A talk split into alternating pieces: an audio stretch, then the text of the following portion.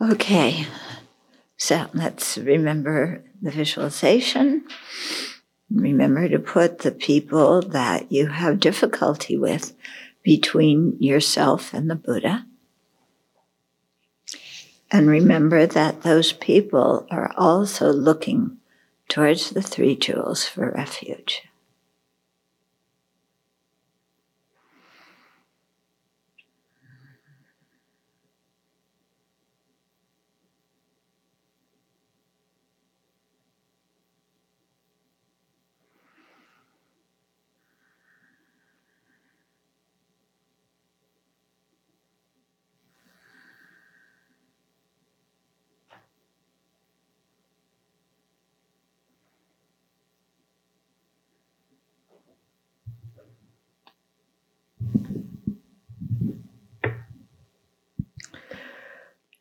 Let's cultivate our motivation. And as we sit here today, be aware of how our ability to sit here and share the Dharma is due to the efforts and therefore the kindness of so many living beings.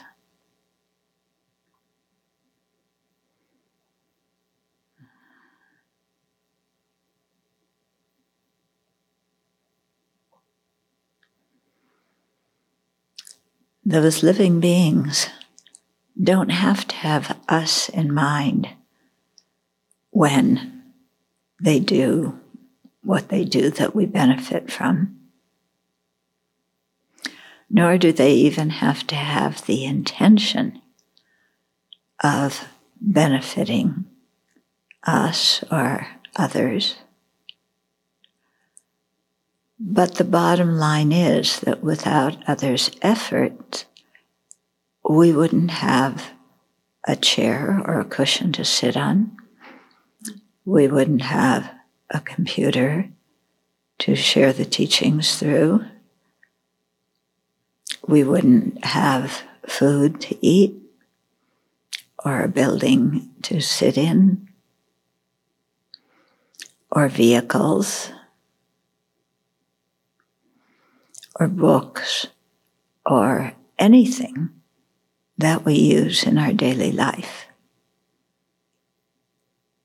Because everything we use was made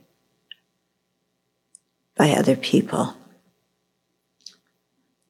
Even if we made something ourselves, like our own clothes, we didn't make the cloth we didn't make the sewing machine.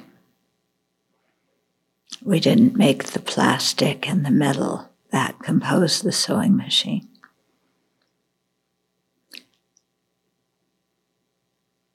So everything we have and make use of, in addition to everything we know and are able to do, came through other living beings.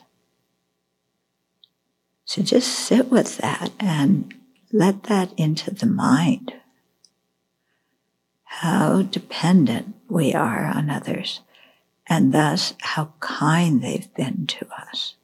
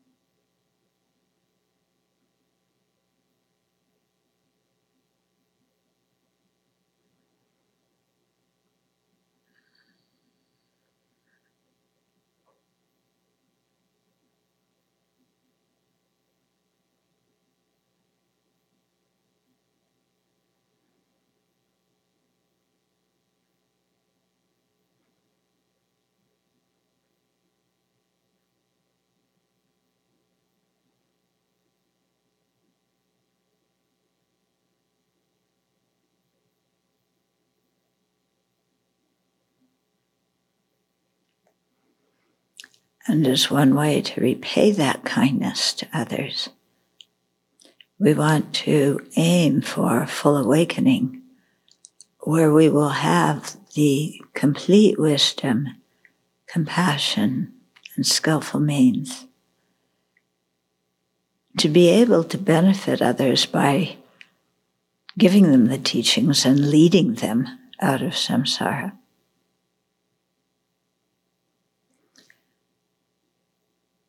And considering their overwhelming kindness to us in life after life, beginninglessly,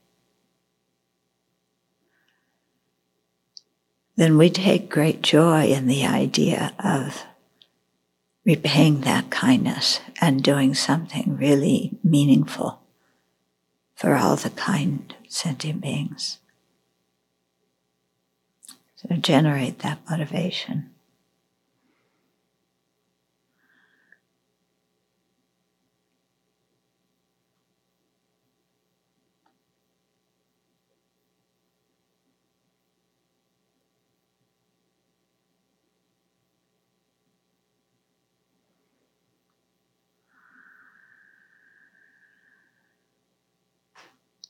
Now, how people hear that motivation depends a lot on themselves and also the culture they were raised in. In some cultures, uh, you're raised to be aware of the kindness of others towards you, and uh, you're taught to repay that kindness. And so it isn't uh, felt as a heavy burden or an obligation. Yeah. In other cultures, like our in the West, we're raised to be individuals, to think of ourselves first, and to see when, you know, very often we see other people's needs as impeding on our freedom. Yeah and uh, we don't want to help. And we feel that when we hear teachings that others have been kind and, and we should repay their kindness, we feel like somebody's doing a guilt trip on us. Okay? So this is our problem if we hear the teachings like that. Because when you really sit there and do the meditation for repeatedly for a long period of time and are really aware of the kindness of others, not just the kindness of your dear ones, but also the kindness of strangers and even the kindness of people you don't like. When you really sit with that, then you realize that I want to do something in return. This is not a burden. It is something that I'm glad that I can do because I really appreciate what others have done for me. Yeah, so we have to see it in that light. Don't go back to if you were brought up with, you know, well, somebody gave you a present, so you better feel grateful. And just because you were told to feel grateful, you didn't. Um, don't go back into that mentality. It's not what we're talking about here. Okay. But uh, when we can really see how we benefit from so many people and that we don't even know those people and that we haven't even thought to say thank you, then, you know, maybe we, we will learn something important about our lives, about how we often feel entitled to things and uh, just take others' kindness for granted. Okay. So, for example, how many times have you uh, stopped your car when there's road work and said thank you to the guys working on the road? Ever done that? Okay. If you've lived here at the Abbey, yes. But before you lived here? How many times have you gone out to thank the garbage collector? Yeah. When you're using a public bathroom at a train station or an airport, and somebody's cleaning that bathroom, how often have we said thank you to that person for doing that? Yeah. So there's so many things in which we have benefited from others that we take for granted. But if they didn't do those jobs, we would be in dire straits. I was in Tel Aviv when the garbage, garbage collectors went on strike and the garbage was collecting on the streets. Yeah. Then people started to appreciate the garbage collectors. Yeah. Of course, they were mad at them. Mm, you can't the garbage. This is your job to do. But if you have a right kind of mind, you said, these people have been doing this work for a long time, and I've never even bothered to recognize what they're doing for me and show appreciation. Yeah because I really don't like when the streets are covered with garbage and the possibility of animals and disease is here. Okay? So, uh, you know, to be able to look around and see what we've, uh, how dependent we are on people. Yeah. Like, who made our shoes? In what country were our shoes made? What are the conditions in, that, in which those people worked? Okay. And then you look at whatever devices you have and how many people from so many different countries were involved in creating all the parts for your device. Yeah. And what are, what are they doing now? What are their lives like? Yeah. Are they paid a, a reasonable wage? Are their kids healthy or are their kids sick? Yeah. So to, to think about the situation of others, you know, and don't see them as like far off and unrelated but very close. You know, we're, our shoes are the results of some of their, lab- their labors. Okay. So when you do this, it really brings a sense of closeness with others. And when we feel close to others, it feels good, doesn't it? It feels much better than just sticking our head in the sand and saying, well, I don't know who they are, so who cares?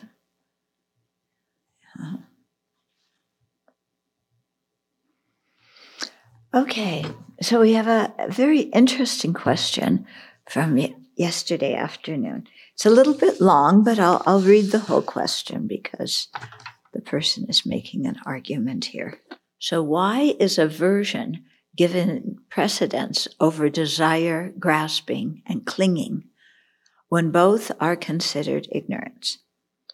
Why is the truth of the body that it is ugly and disgusting aversion rather than beautiful and grasping, leading to grasping and desire? This seems arbitrary and stupid to me. Moreover, we are socialized to see some of these bodily functions and secretions, etc., as disgusting. They are not in and of themselves anything other than what we impute. If I take apart a beautiful Ferrari, see its greasy engine parts, etc., perhaps it will appear ugly to some, though a mechanic might find it beautiful, as might a surgeon and a medical examiner of the human body. But that does not mean that when the Ferrari is fully assembled, it is not a magnificent machine. Sophia Loren is beautiful when she is seen as a whole and not dissected and reduced to a few secretions and entrails. Are parts more the truth than the whole? I am not convinced by this argument, mainly because it seems to rest on a faulty foundation, valuing aversion over desire, which seems arbitrary and nonsensical. So, sounds good, huh? Right? Yeah? Huh? What are you talking about? I'm not Sophia Loren, but I'm beautiful. Yeah. And if you think I'm ugly, it's just your imputation. Actually, it's your blindness. Okay. So, first of all, aversion is not given precedence over desire, grasping, and clinging. Okay. Um, Gras- desire, grasping, and clinging, as those words are used here, are based on exaggeration of good qualities. Yeah. If those qualities, uh, if so- Sophia were Loren were truly beautiful through and through, and not only when she was fully assembled would she look gorgeous, but also uh, you know, if mentally dissected, uh, all the parts of her would be gorgeous. Yeah. So you would look at her spleen and say, that spleen is more beautiful than anybody else's spleen. And that liver, oh, yeah and that brain, yeah, those gray, contorted things, you know, that brain is gorgeous. Yeah. I think I fell in love with the brain. Yeah. So if she were gorgeous through and through, every single part should appear that way. Now, here, okay, when we're talking about aversion, we are not talking about afflictive aversion. Okay, we're talking about seeing things without the embellishment that our mind of craving, clinging, and attachment thrive on. Okay? So it's not that we look at the human body and go, ew, ew, ew, I don't want to sit in this room with all you people. You're just sacks of stinking rubbish. No, that's not. that's not realization of this meditation. So you're doing something wrong. Yeah. But this meditation is done for a specific purpose. Yeah. And it's to counteract attachment and clinging. Yeah. And craving. Why? Because clinging and craving, first of all, are based on exaggeration. And second of all, when we follow them, we wind up creating a lot of negative karma. Okay. So if we're attached to something and we create negative karma regarding it, we lie to other people to get what we, to get that Ferrari. We cheat other people out of what the, you know, the true value of it because we want it. We, uh, you know, put down other people's vehicles and walk around with our nose in the air, you know, which you can easily do because it's a convertible. And, uh, you know, and, and it just gives rise to a lot of afflictions in our mind. And those afflictions we create negative karma by. You know, if your Ferrari gets dented, you go berserky. Yeah. If you have a VW bug that gets dented, you're not happy, but you don't go quite as crazy as your status symbol of a Ferrari, usually a bright red one. Yeah. As, you know, upset as you get when your status symbol is damaged. Okay? And then you say and do things that harm others and so on. So, in order to avoid that clinging and craving, we try and see something more realistic as it is. Now, it's true the body is not inherently foul. Okay. But conventionally speaking, yeah, most people see it that way. Okay. If we all stopped going to the bathroom and just went to the bathroom here in this room, okay, would we want to stay in this room to listen to a Dharma teaching? No. Okay. That doesn't mean we hate the body but we realize something that is dirty for what it is. Okay. And so we don't glorify the thing that produced all of that. Okay, are you getting what I'm saying? That this meditation's done for a specific reason, and it's to balance the mind out because when we have attachment, we create all sorts of negative karma. Okay, that's just in this lifetime that we create the negative karma. Okay, due to craving, clinging. But what was the example of true origins? The example that the Buddha chose craving. Okay. Why did people, why did he choose craving? Because during our lives, craving skews our mind so we don't see things accurately and we act abominably, sometimes under the influence of craving. And at the time of death, craving becomes very intense for ordinary beings. And we crave this body and to not be separated from it.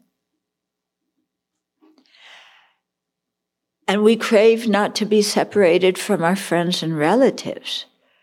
We crave not to be separated from our whole ego identity and our reputation that we created with so much effort. And then when it becomes obvious that we have to be separated from these things during the dying process, then we crave another body. So we want another body that's like this, that is prone to the pain of birth, of sickness, of aging, and death. Okay? If you had a choice, would you take a body prone to birth, aging, sickness, and death? Is that the kind of body that's going to make you truly fulfilled and happy? Yeah. Does anybody go, Oh, I got sick. This is wonderful. I'm aging. This is fantastic. I'm on my deathbed the optimum situation. No, nobody likes that.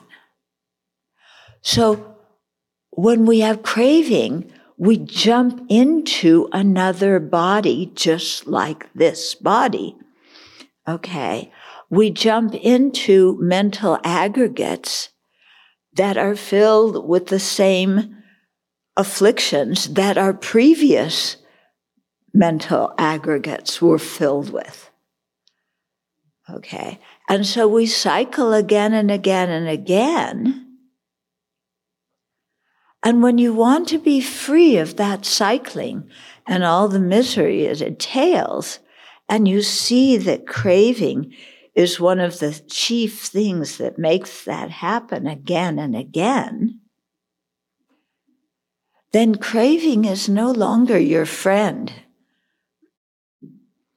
And you want to do what you can to lower your own degree of craving. And you see that by doing that, you have to see things more realistically. Okay. So it's just, you're not trying to create a sense of, yeah. You're trying to see things realistically. And then all the craving and desire just goes, whew. And, you know, your mind is much more sober. You can see things in a clearer light. You can make better decisions. Okay. When your mind is filled with craving, just look in your life at the decisions you've made and the actions you've done and the predicaments you've gotten yourself into. Okay? So then you, can see why we do this meditation. Okay? It's, it's not favoring uh, aversion over desire and uh, craving. Of course, people may have their own opinions. It's completely up to us. The Buddha encouraged us to think about what he said and then decide for ourselves. But it's good to keep this in mind because if it doesn't make sense to you now, it might make sense to you later on. So, for example, yeah,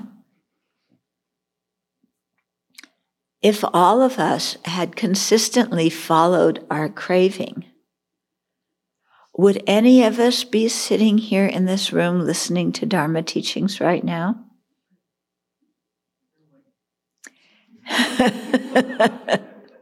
she said, No way. If I had followed my craving and attachment, I would not have ordained.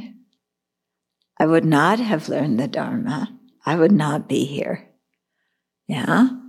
What about the rest of you? If you had followed your craving and just followed your, the objects of desire and the things that appeared beautiful, would you still be here right now? No.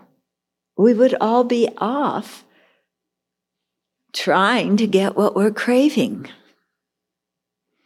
Or maybe enjoying being with the object we're craving. And underneath, being anxious about when is this going to end?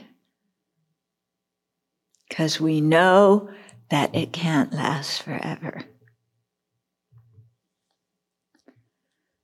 Okay.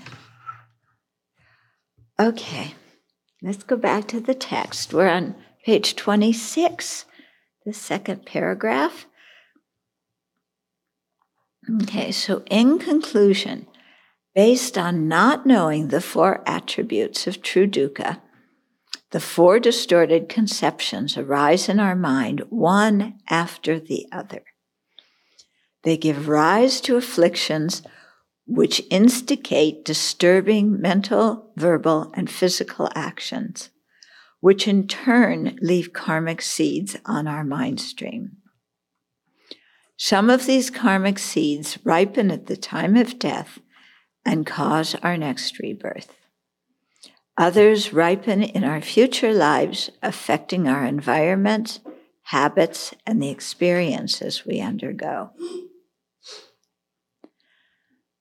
Okay, so do you see how the Buddha laid this out as a series of cause and effect and cause and effect?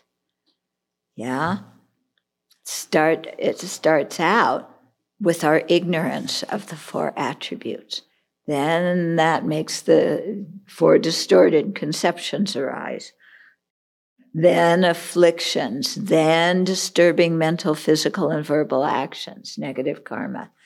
Then that gives rise to the karmic seeds. Then that causes our next rebirth and it causes experiences in our next rebirth. So there's a whole causal chain here that is very, very important to understand and to be able to see in our own lives how it works and to see that samsara is therefore undesirable in the long term.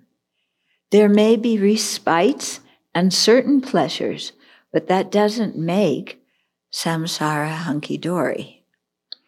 And when those respites and pleasures eventually give way to pain, then they aren't truly pleasure. Okay. They're just a temporary respite from misery. Okay. And we use that to generate the determination to be free from samsara. Okay. When we have that determination to be free in our mind, it helps us so much to be calmer in our lives. Okay? Because we see the importance of getting out of samsara. And that being in samsara as a whole is just really unsatisfactory. When that is a, a prevalent idea in our mind, then when we receive criticism or things don't go our way or somebody gives us feedback we don't like, you know, or someone insults us, it doesn't get to us because it seems so unimportant in, fa- in the face of being in, of, in samsara. Okay? So just like, um, you know, if, if you have COVID, you know, and you stub your toe, you realize you stub your toe, but you don't worry about it because you're more consumed with the idea that you have COVID and you want to get better. Okay, so, oh yeah, I stubbed my toe. Let's go on to something that's really important. So it becomes the same way. Oh, you know, some problem in this life is not such a big deal because being in samsara is a bigger deal. Yeah. And I have the chance to do what I can now to create the causes to be free of it. And that's where I want to put my energies. Okay. So, what was described is this is the meaning of being under the control of afflictions and polluted actions. And it clearly illustrates that we are not free to experience the joy and the fulfillment that we seek. We must understand the four distorted conceptions well in order to overcome them. Just as in ordinary warfare, one has to learn about one's enemies in order to defeat them. So we have to really look at those four distortions and how they manifest in our mind and how they operate and what they make us do and what they make us believe. Yeah. Because, I mean, they can come fast and furious, and we don't even recognize them. Okay? If you got the news today that somebody you love died, would you be shocked? Yeah. Why are we shocked when we know that things are changing moment by moment and don't remain the same. Why are we shocked when we know that everybody faces death? Why are we shocked? Because we know that intellectually, but we don't know it here. So we're consistently getting shocked and then battling the reality of the situation this shouldn't happen. It shouldn't be this way. So the four attributes of true dukkha build on one another. Our bodies and minds change moment by moment. This is their nature. Once they arise, no further cause is needed to make them change. Why? Because they arose due to, to causes and conditions, and the causes and conditions are there are also changing, so the resultant thing is changing too. Okay, knowing this contradicts the belief that they are static and unchanging. Impermanent things are produced by causes and conditions. Do you feel like you are produced by causes and conditions? Yeah? Your, just your gut feeling about yourself being here. Do you think, oh, I'm produced by causes and conditions? Yeah, I exist only because of the causes and conditions that produce me. No, we don't feel that. We feel, I am here. Yeah. And I am unchanging. And there's a real essence of me. So our aggregates are controlled by their causes, afflictions and karma, which are ultimately rooted in ignorance. When you look at your body, do you say this is under the, the influence of afflictions and karma? Did you ever wonder why you're in this body and not some other body? Why am I in this body and not a body of light that doesn't get old and sick and die? Why am I in this body? Okay, well, I created the cause for it and I wanted it. The time of death, I wanted it. I got what I wanted. Okay. Anything caused by or rooted in ignorance is unsatisfactory. This is the pervasive dukkha of conditioning. Once we understand this, no matter how beautiful, pleasurable, and enticing things may appear, we know they are not worthy of our clinging to them. Okay. If you see this absolutely delicious looking chocolate cake. But you know it's laced with poison. Yeah? Are you going to eat it? Doesn't matter how beautiful it looks. You know it is not to be trusted. Yeah? And you don't eat it. So you avoid that pain. Okay. The first two attributes, okay, impermanence and dukkha, mm-hmm. center on the aggregates being dependent on causes and conditions. They lead to understanding the last two attributes that deny the existence of any kind of independent self or person that is independent of causes and conditions. Okay. So we aren't free from these aggregates. So how could there, we aren't free from these aggregates. So how could there be a permanent, unifying, independent self that is a different entity from the aggregates? It's clear that we are related to this aggregate, these aggregates. We cannot prevent our body and mind from aging and dying. So how could there be a self-sufficient, substantially existent person that controls the aggregates? So these are good questions, yeah?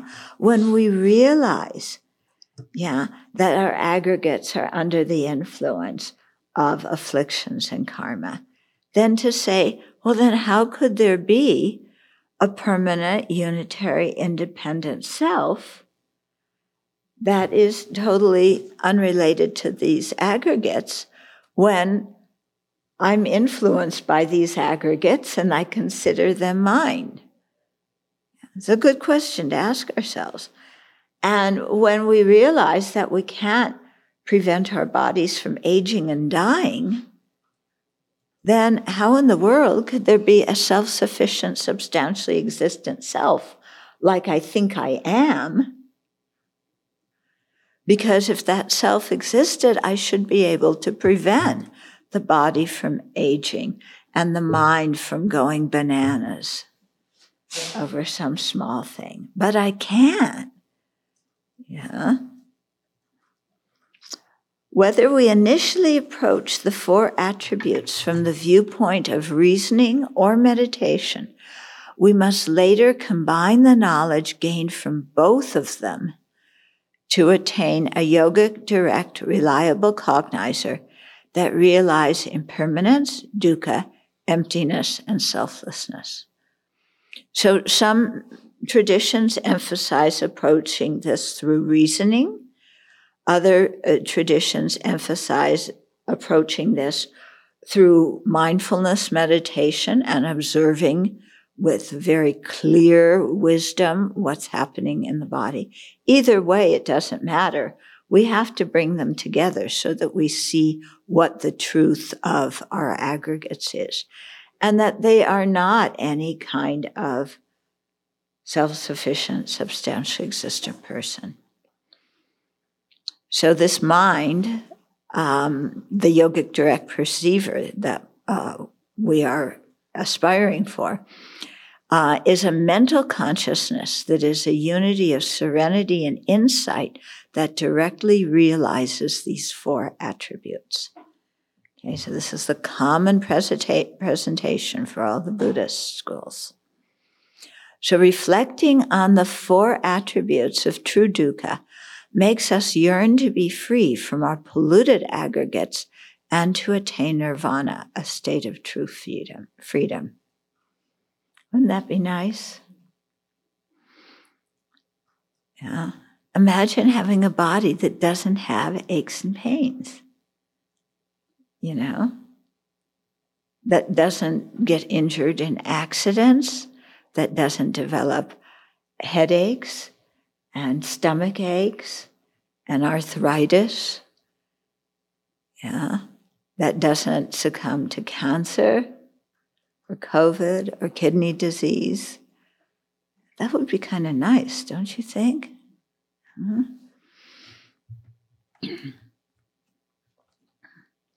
okay, so that's we're trying to see the aggregates as they are.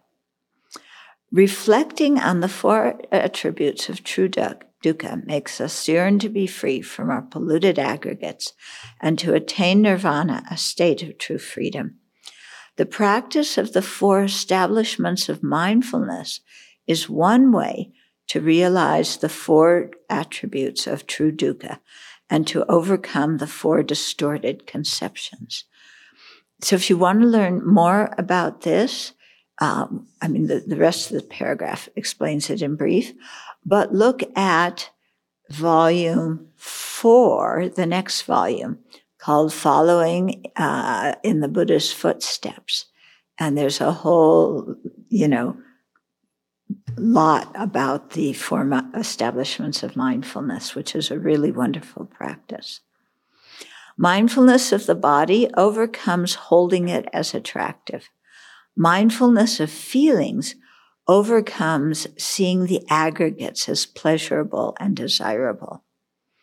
Mindfulness of the mind counteracts grasping a permanent, unitary, independent self. And mindfulness of phenomena leads us to understand selflessness. The realization of subtle selflessness and subtle emptiness frees us from the bonds of cyclic existence. Okay, so there's a little chart that follows that's very helpful if you can memorize that. Okay.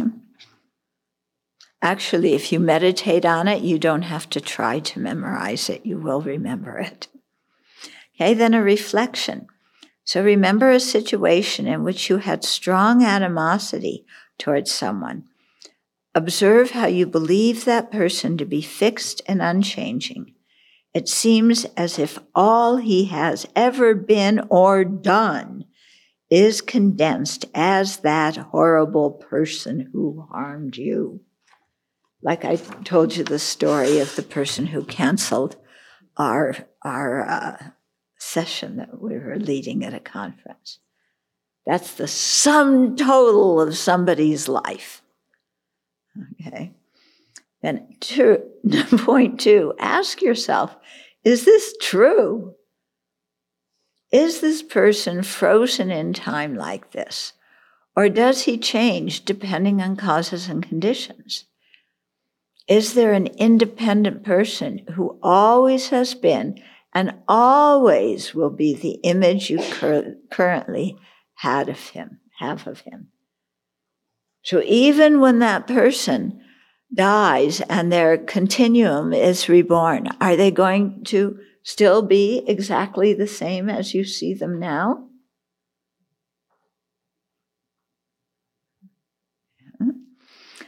Seeing that person is neither permanent nor independent, allow your anger to dissipate.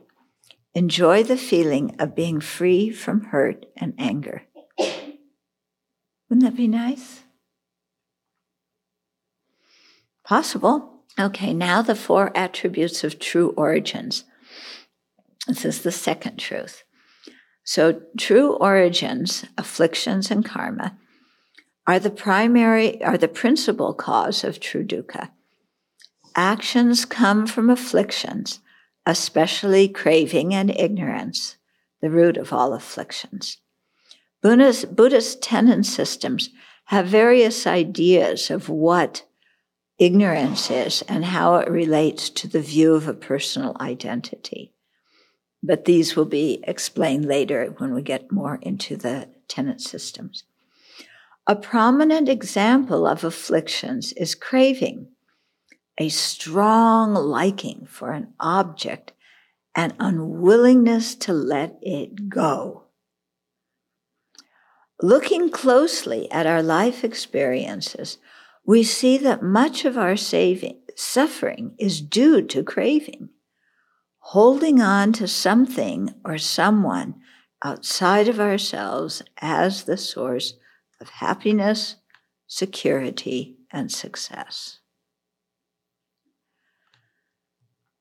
Okay, so that, um, yeah, that this external things become the meaning of our life.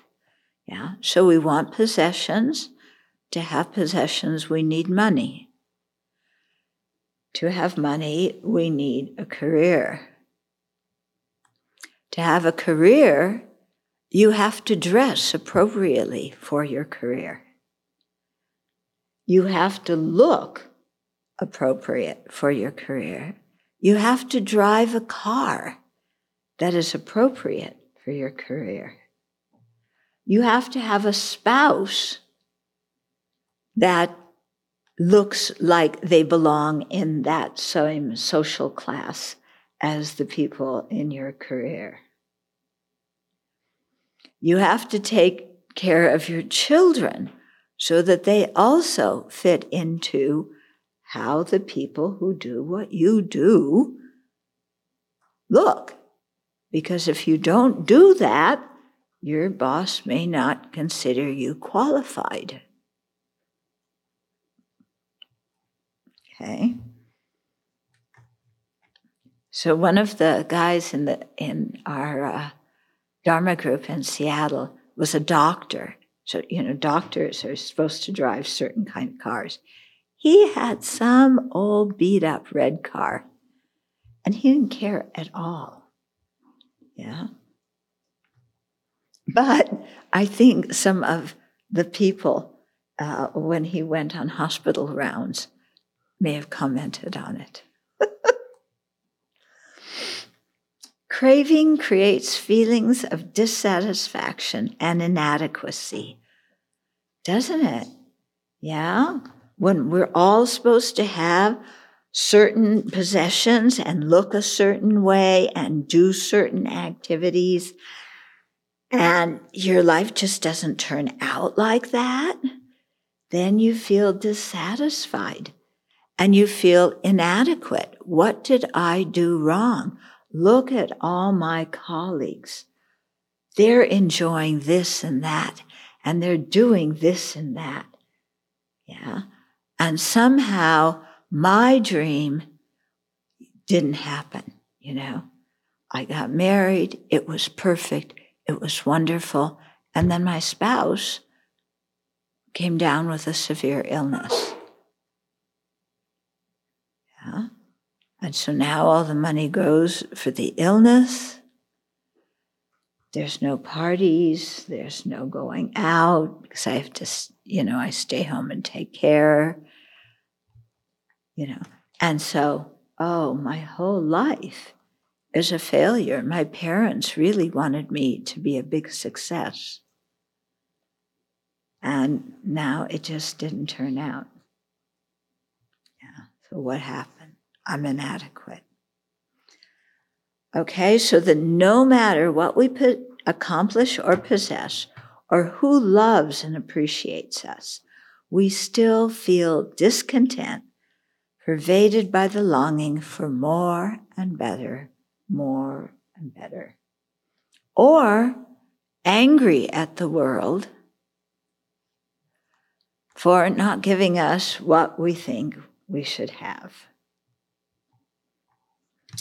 Okay, so the four attributes of true origins are cause, origin, strong producers, and conditions. And so, by the example of craving as the principal uh, true origin, we show, uh, we illustrate these four uh, attributes of true craving, of true origins. Okay, so the first syllogism craving and karma are the causes of dukkha because they are the chief cause of dukkha. That doesn't sound like a really strong syllogism, does it? okay. But uh, the point of it is to see how cravings and karma is a cause of dukkha. So, and it's the point of, of this particular one is to show that our aggregates have causes, that things just do not happen randomly without a cause. So our suffering is not haphazard, but has causes, craving, and karma. Okay, so our birth isn't just haphazard. We're not born who we are just, you know, because the stork dropped the ball or the bag when he shouldn't have. Okay it, there's specific causes why we were born who we are. Okay. Under the control of ignorance, we crave to experience pleasant feelings and crave not to experience painful ones. True or not true? True. This leads us to act, creating karma. Craving also spurs different karmas to ripen into their results especially during the dying process. So, this attribute, this first attribute, refutes the idea that dukkha is random or causeless, as asserted by the material, materialists. It was a, a, a group of, of religious practitioners, or rather a group of skeptics at the time of the Buddha. Their, their Sanskrit name is Chavarka. Chavar, Chavaka. Um, uh, it's a philosophical school in ancient India. So by rejecting the law of karma and its effects, yeah, and by saying that we're not going to believe anything that we cannot detect with our senses. Sound familiar? Okay. Uh, you know, anything we can't see with our, our senses, and we can't see cause and effect, how this cause produces that effect there, therefore, you know, we're just discrediting these things. Okay? So these materialists, many of them, denied ethical responsibility because they don't believe in kar- karma. And they lived hedonistic lifestyles uh, because they don't believe in future lives. They don't believe that their actions have any kind of ethical uh, import at all. So they indulged in sense pleasures with little thought of the long term effects of their actions on themselves or others. So we know people who live like this, don't we? Yeah. And like I told you, one of the Mind Life conferences I, I attended in 1989, there were these scientists, incredibly intelligent, well educated people, who thought, you know, unless we can prove it by what we see and through the tools that we have, uh, you know, we're not even going to accept the existence of consciousness. Because everything has to be reduced to matter. Mm-hmm. So, craving, so that's the first one. Yeah. Yeah. That dukkha has causes. It's not just a roll of dice. So, craving and karma are the origins of dukkha because they repeatedly produce all of the diverse forms of dukkha. Okay. So afflictions and karma create not just a portion of our mental and physical mi- misery, but all of, but all of it in the past, present, and future. Understanding this dispels the idea that dukkha comes from only one cause, such as an external deity or a primal cosmic, cosmic matter. Okay, so if you assert I was created and the unit by, you know, this external deity, and everything that happens in my life is his will. So there's only one cause of what happens to me. Okay. Or a primal cosmic matter. So this was uh, the belief of some of the Samkhya sects in, in ancient India that there was one, you know, primal substance or karmic or, or causal, cosmic substance out of which everything materialized and everything dissolved back in. So again, if there's only one cause, you run into some logical problems because one cause, if there's only one cause, and there's no other causes and conditions, then what can affect that one cause to make it produce something? Okay? Because if it's going to produce something eh, other than, you know, just the continuity of what it is, you know, the continuity of what it is is, you know, because it's changing moment by moment. But if it's going to contribute to the creation of something new, there better be other causes and conditions that make it transform or grow into that new thing. Okay. So if dukkha rested on only one cause, cooperative conditions would be unnecessary in which case either that cause would never produce a result because it wouldn't depend on causes, on, on conditions. Uh, so it could never be changed to produce a result.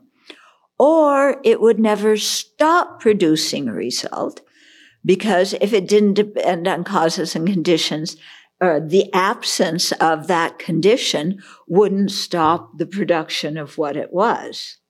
Okay. So if the, the seeds, if the plants didn't dis, uh, uh, rely on sunshine and water and uh, fertilizer, they could grow in the desert, they could grow in the snow, they could grow anywhere because you didn't need any kind of cooperative conditions for them to grow. Okay? And they would just keep growing even if the conditions change, because, you know, they, well, they wouldn't have those conditions to change. So if a sprout depended only on a seed and nothing else, the seed would continuously grow because the change of seasons would not affect it at all. Or it would not grow at all because the presence of warm weather, water, and fertilizer would not affect it. Dukkha depends on the coming together of many changeable factors. It is not predestined or fate, fated. Okay. So these kind of arguments we may have not thought in that way. You know, I mean, like none of us would think, oh, a cause would just keep producing without ever stopping and keep producing the same thing. We never think that. Yeah. But if we think that there, we don't need conditions for a cause to change, then the logical result from that is that either that cause would not grow into the result, or if it could grow into the result without the need for conditions, then it would just keep growing into that result with no foreseeable end because no conditions or the lack of any conditions could make it stop growing and producing. Okay? So it's, it's a, we may not have thought like this before, but if we see there is this logical conde- connection there, Okay. Seeing the diverse forms of dukkha that sentient beings repeatedly experience under the control of afflictions and karma can be shocking at first. If we really think of all the different unsatisfactory experiences that exist just on planet Earth right now, you know, it's beyond what, what we can hold. Okay. However, since they are conditioned phenomena, when conditions change or cease, dukkha will similarly change or cease. Okay, so things are always in flux. So it doesn't just mean that dukkha, unpleasant things, uh, are, are impermanent or, or that oh, sorry, it doesn't just mean that things we consider pleasurable don't last, but also things we consider unpleasurable are not going to last. Okay. But all of them, pleasurable or unpleasurable, are unsatisfactory because none of them bring any kind of lasting peace or uh, sense of of well being in our hearts. Okay, number three craving and karma are strong producers because they act forcefully to produce strong dukkha. Okay, so we're not talking about piddly dink things here. Yeah, they're strong. We tend to think that our problems come from causes outside of ourselves, an external creator or another person or the government or, you know, some institution or something, okay? When people experience illness or accidents, yeah, when some people experience illness or accidents, they attribute it to God who willed that event. On a more mundane level, we blame our unhappiness on other people or external circumstances. Yeah. This person made a mistake and gave me the wrong medicine. Yeah. That person criticized me or criticized my loved ones. Okay. So it's always other people. This way of thinking locks us into a victim mentality where we believe we are unable to change our experiences because they are caused by someone or something outside of ourselves. Understanding the third attribute dispels the notion that dukkha arises from discordant causes. For example, the motivation of an external creator. Okay. So, so far, we have to see things under, uh, arise from causes, okay, that um, these causes produce, you know, produce a strong result and depend on conditions, and that the conditions have to be the kinds of conditions that have the potency to produce that kind of result. Okay? So daisies grow from daisy seeds and you need a certain kind, a certain temperature for them to sprout. Yeah. You can't use just any kind of seed and it can't just be any kind of temperature. So things have to be concordant. Okay. So afflictions and karma bring intense dukkha in both lower and higher realms, and they forcefully keep us bound in samsara. When we understand that afflictions and karma are the actual origins of our problem, we accept responsibility for our actions and our lives. We become empowered knowing that we have the ability to change our situation and create the causes for the happiness we want. Having I, but once the karma has ripened, once the cause has started to ripen, we can't undo things, you know. Once you've broken your leg, you can't uh, uh, do away with the cause that made you break your leg because it's already broken.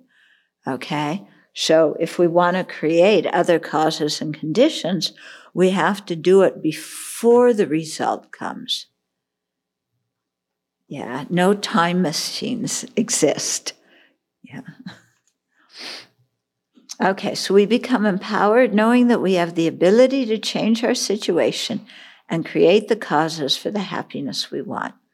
Having correctly identified the origins of our misery, we learn reflect on, and meditate on the Dharma to counteract afflictions and purify karma. Understanding this stimulates us to dispel these origins of karma, of dukkha. Okay, so if we really understand this, how causes, uh, uh, how afflictions and karma are the causes and conditions, we get very motivated to purify our previously created destructive karma and to create more and more virtuous karma. Okay, so we'll continue on uh, and finish this section. So, point four craving and karma are conditions because they also act as the cooperative conditions that give rise to dukkha. Okay, so craving and karma are not only the primary causes of dukkha, but also the cooperative conditions that enable karma to ripen. When craving manifests in our mind, it acts like fertilizer, enabling, enabling karmic seeds to ripen. Understanding, well, let's give some examples of that. Okay. So you have, uh, uh, let's say somebody in a previous life was, I'll just make some very simple example. Karma is much more complicated than this. But let's say somebody in a previous life was driving recklessly. They didn't care about, you know, they were just out for a joyride, you know, like a, yeah, you're out for a joyride. Like we, we heard about that crash that occurred in Singapore with those young adults you know, kind of out on New Year's, driving at top speed around the block and then crashing. Okay, so you did that in one life. So you have that karma to, uh, you know, die in an accident, even though you may have a lifespan uh, to live long, because that's exactly what your reckless behavior caused to happen to the other person who got killed when you banged into them. Okay? This is the previous life. So you have the karma set up for something kind of similar to happen to you in the next life. Okay. Now, that karma still happens to ripen. It still needs to ripen. And to ripen, it needs cooperative conditions. Okay.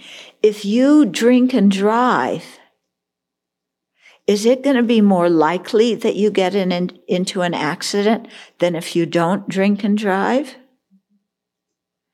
Yes.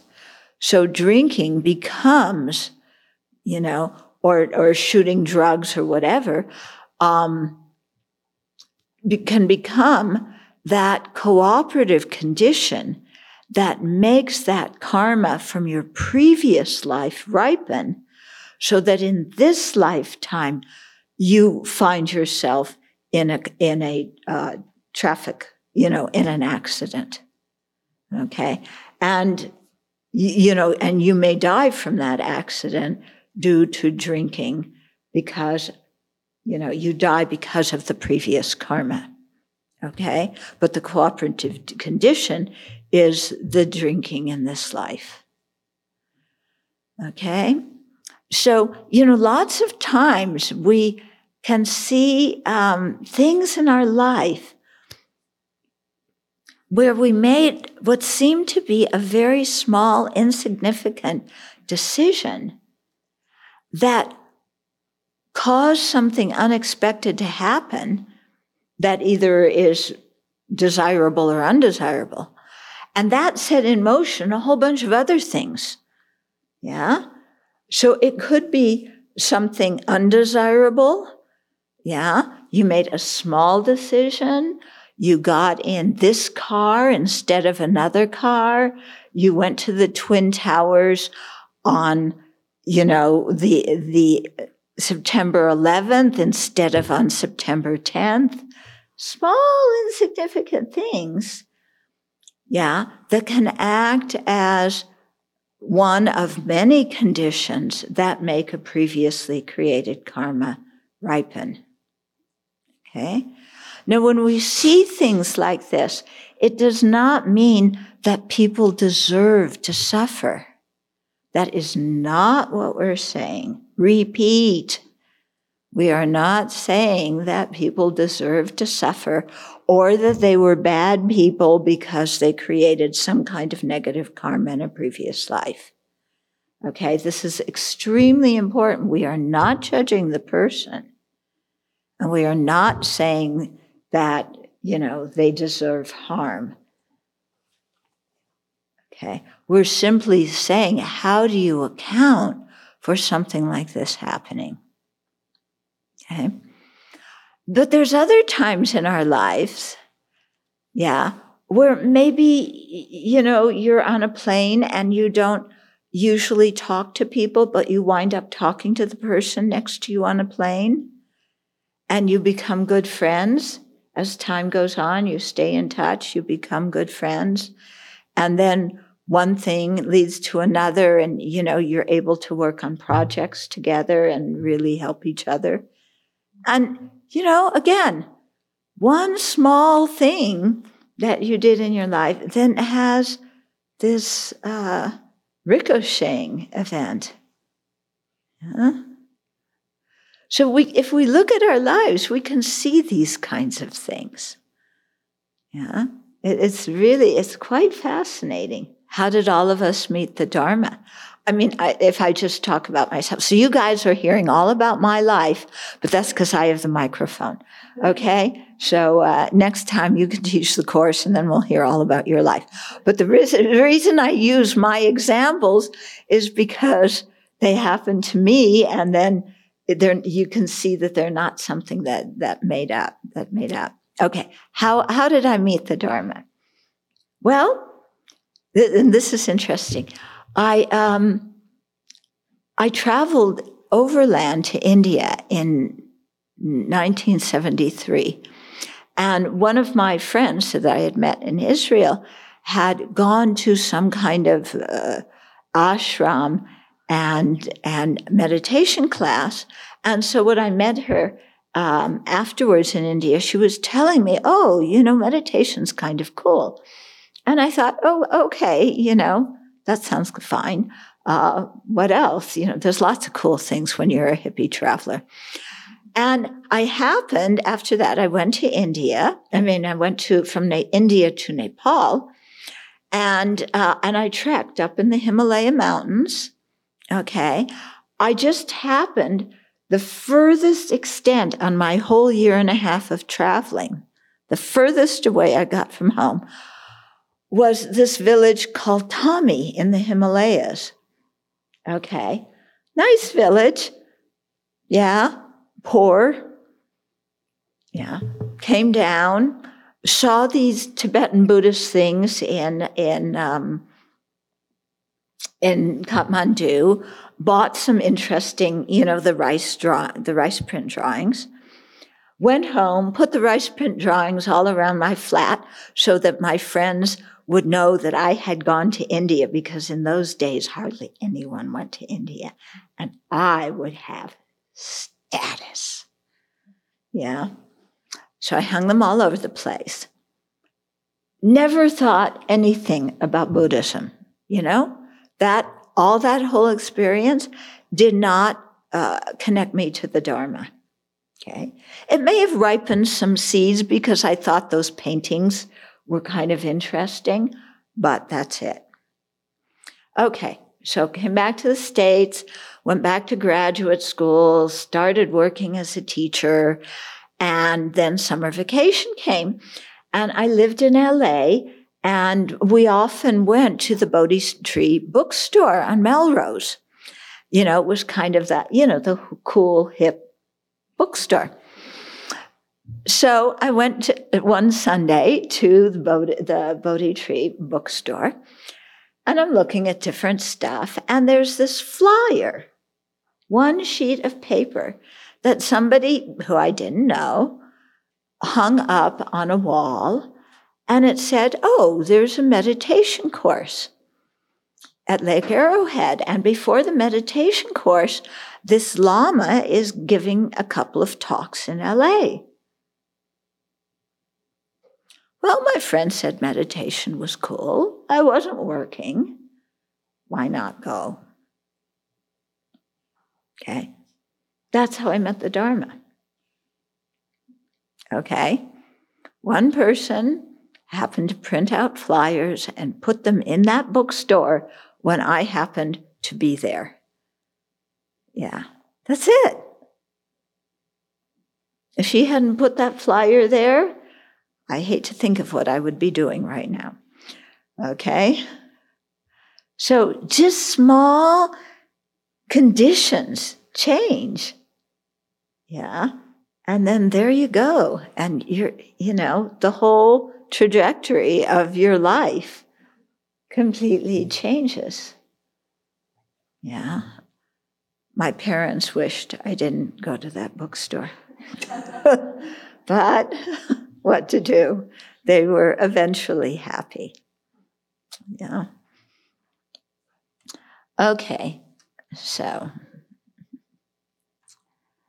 uh, okay. So understanding that dukkha depends on causes and conditions dispels the notion that it is fixed and unalterable and counteracts the idea that dukkha is fundamentally permanent but temporarily fleeting.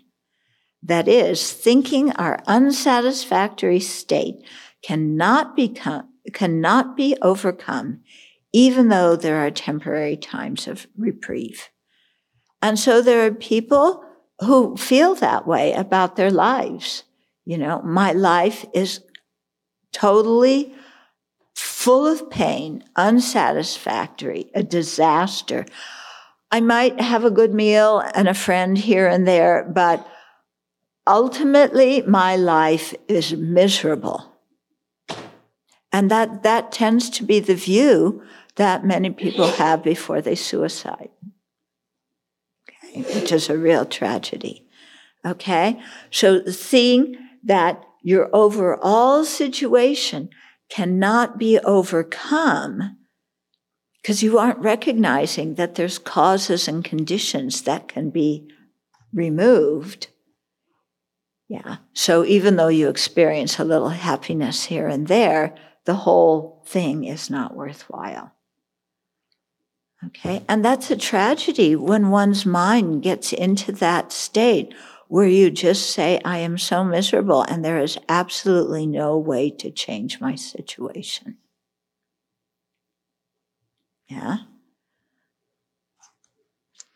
So, but when we're aware, when we've thought about this, then we understand that when the causes and conditions are eliminated, the resultant unsatisfactory and suffering experiences will also cease. Knowing this brings resilience to our Dharma practice because we know that our situation is not a given. And you know that all the suffering in the world is not a given. It's created by causes and conditions. Those causes and conditions can be eliminated. Okay, so contemplating these four attributes strengthens our determination to abandon true origins. But really, you know, think about this. Make examples from your own life. That's the real key to understanding these things. You know? And try and follow the logic in them, even though that way of thinking may initially be unfamiliar to you.